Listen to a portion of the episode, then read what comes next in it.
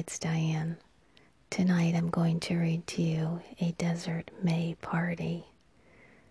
I'm reading from Little Tales of the Desert by Ethel Twycross Foster. A Desert May Party. Why, Mamma, the very idea! Who ever heard of a desert May party? I heard some tiny girl exclaim. A desert is all sand. If there were flowers there, it would not be a desert at all. Ah, yes, my dear, I used to think so too, but to Mary it was no surprise. She had spent the winter on the desert, had seen the heavy rains, and afterwards had watched how rapidly the sturdy little green shoots would push their way up through the hard, unsympathetic soil. Generally, once a year, the desert puts on its party dress and is dotted with a gorgeous mass of blossoms. The rains come at intervals in the winter and early spring, and the heavier and more frequent they are, the greater will be the flower growth. The March and April rains this year had been heavy. There had been days when Cousin Jack had come in with his raincoat dripping and declared that he knew Mount Kenyon would be washed away. Now and then a cloudburst would strike terror to Mary's tender heart.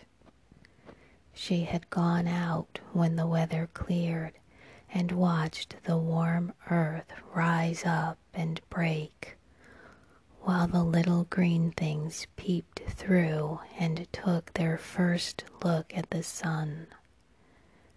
The ground was always warm and it was amazing to see how rapidly things would grow if you but gave them water.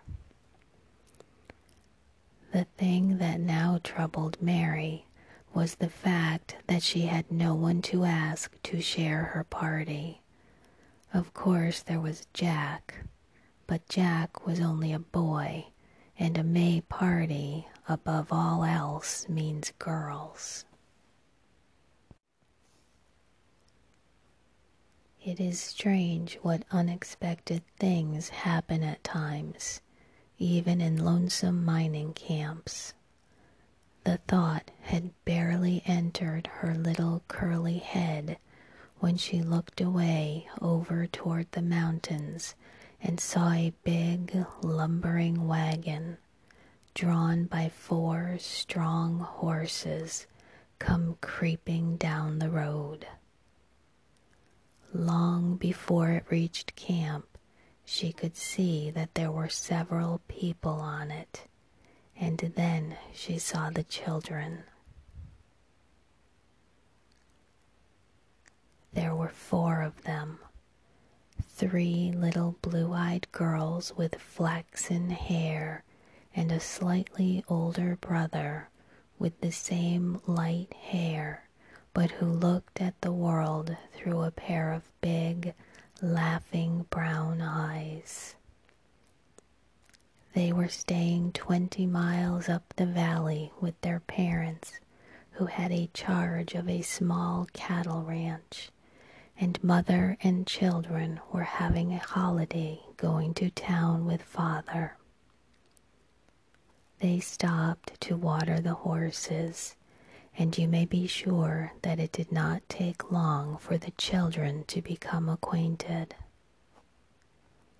Not many little folks live on the desert, and playmates are almost unknown.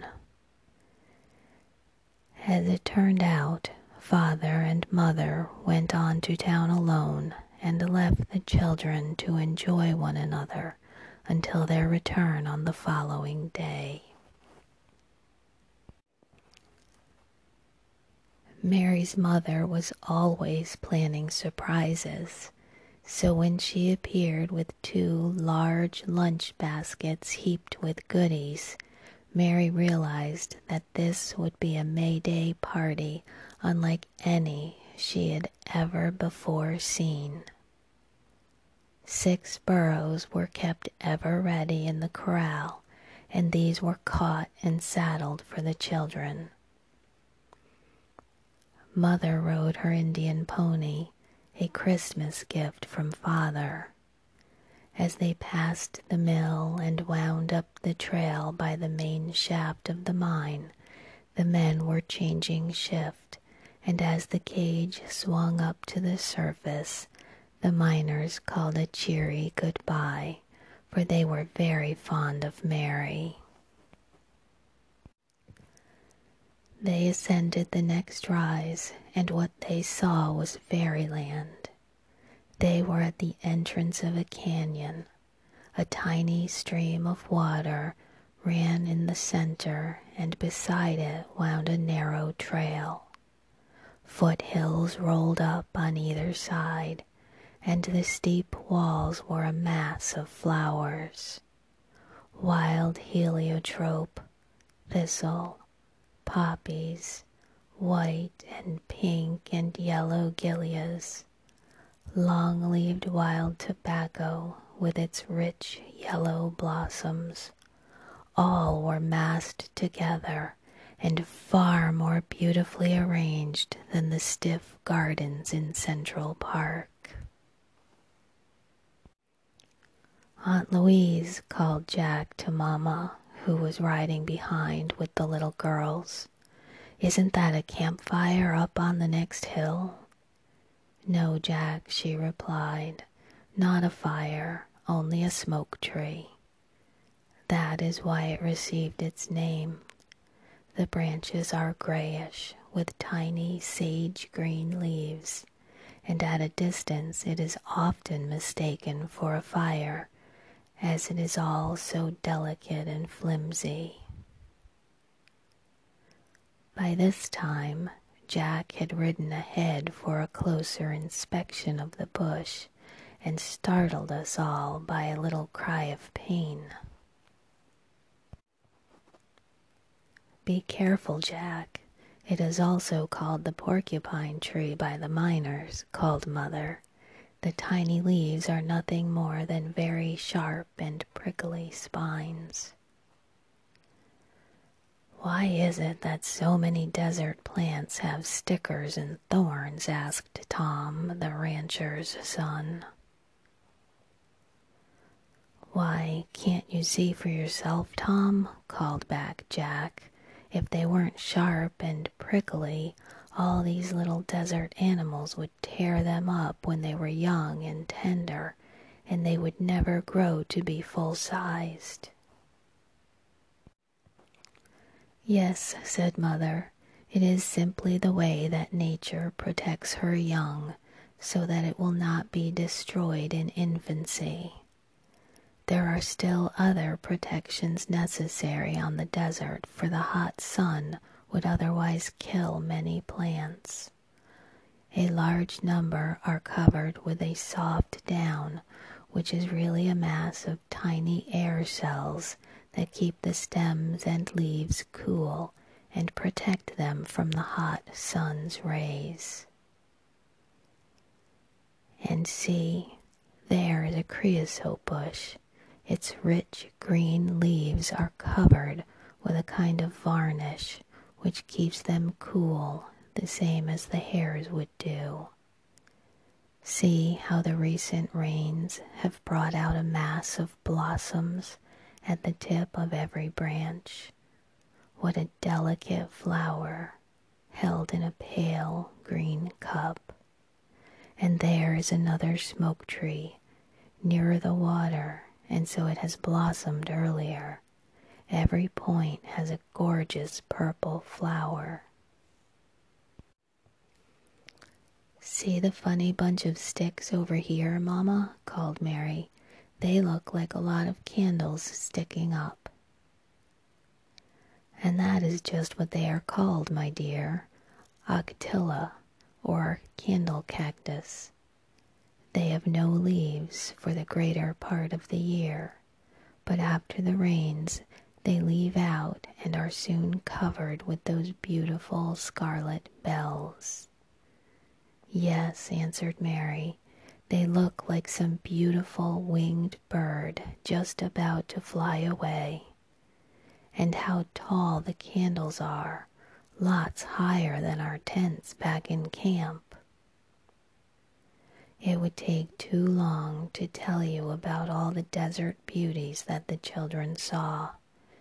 They all agreed that nothing as beautiful was ever seen back east where it rains half the time. At noon, they sat down under a clump of mesquite and ate the splendid luncheon. The pure, fresh air had made them ravenously hungry.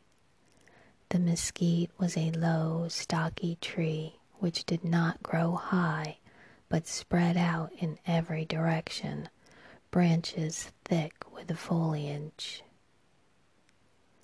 Why don't the old tree grow up higher and not bother about having so many side branches? asked Jack. Then Mother told him. Why, can't you see? she asked.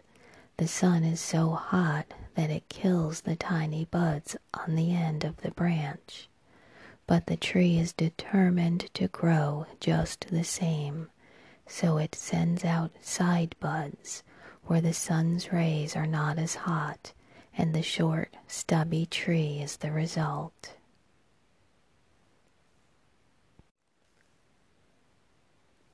At any rate, it makes a fine shade, and that is all we need just now, answered Jack. They rested under the wide spreading branches until the sun shone a bit less fiercely.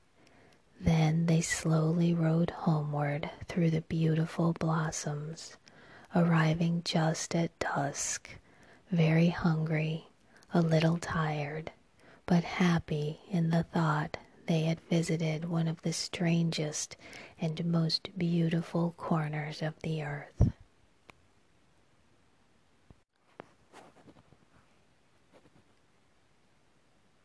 You have just listened to a Desert May party.